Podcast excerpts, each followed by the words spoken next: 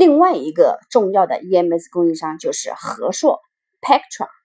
是从华硕 （ASOS） 剥离出来的代工企业。华硕电脑是其最大的股东。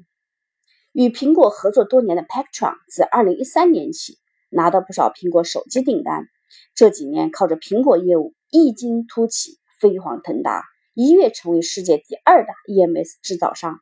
超越了伟创力和捷普。Pectron 的竞争优势主要有：第一个，它的研发能力比较强，与华硕同一师门，研发团队在产品研发领域积累了十五年以上的经验；第二个，它有更多的 ODM 服务，创新和研发服务创造的附加值大于 OEM，成为 Pectron 的竞争优势。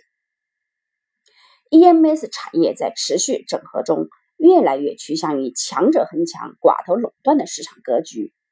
软硬件的研发能力、工业设计能力、垂直整合能力，通过向客户提供完整解决方案来创造竞争优势，提高产品附加值，成为未来 EMS 生存和发展的关键。近年来，随着竞争全球化的加剧，许多跨国公司在微笑曲线思想的影响下，将核心业务向高附加值区域集中，在研发、设计、市场和销售领域。驾轻就熟以后，纷纷将制造基地外移到包括中国在内的亚洲区域。外包业务已经涉及到多个领域和行业，如服装、鞋帽、皮包、电子产品、软件开发和客户服务等。研究表明，实施外包战略可使产品开发成本节约百分之九，生产能力和质量平均提高百分之十五左右。生产外包结束了自给。自主的组织模式，把非核心工艺的大部分外包给别人，而在核心技术上区别竞争对手，已成为全球成功企业的共同做法。品牌厂商借助于 EMS 的全方位能力，可以将产品快速推向市场，同时将制造服务延伸到物流和售后服务等。